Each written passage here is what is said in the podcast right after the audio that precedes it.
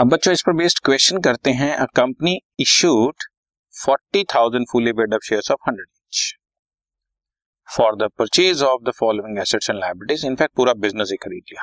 Plant 10 lakh का, stock 15 lakh, land and building 20 lakh, creditors 2 lakh. ठीक है, पूरा बिजनेस खरीद लिया। अब क्वेश्चन कैसे चलेगा देखो जरा ध्यान से। हाँ, सारी एसेट्स को डेबिट कर लो। Plant account debit 10 lakhs, stock in trade account के बाद लैंड एंड बिल्डिंग डेबिट,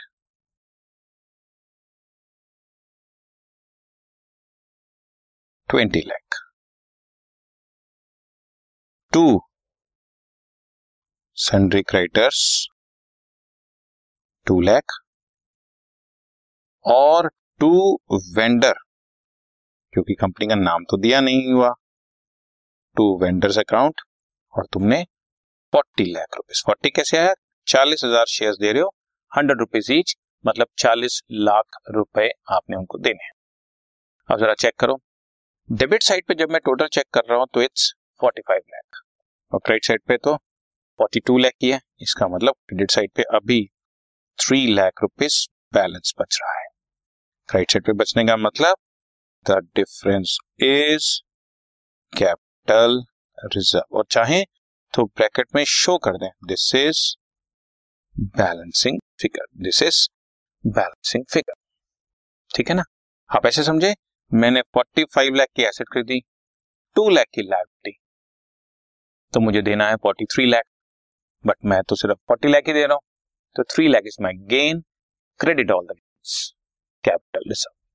एक तरीका ये समझने का। दूसरा तरीका, डेबिट और क्रेडिट में डिफरेंस निकाल लो। डेबिट में बचे तो गुडविल लिख दो, क्रेडिट में बचे capital reserve, simple.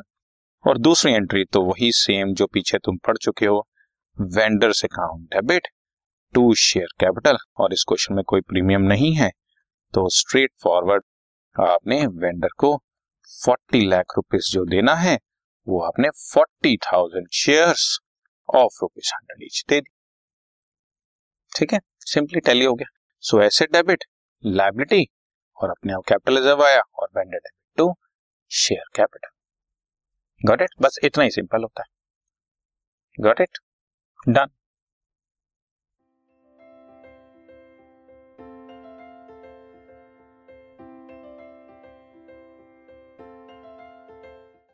This podcast is brought you by hub hopper and Shiksha Abhiyan. अगर आपको ये पॉडकास्ट पसंद आया तो प्लीज़ लाइक, शेयर और सब्सक्राइब करें और वीडियो क्लासेस के लिए शिक्षा अभियान के YouTube चैनल पर जाएं।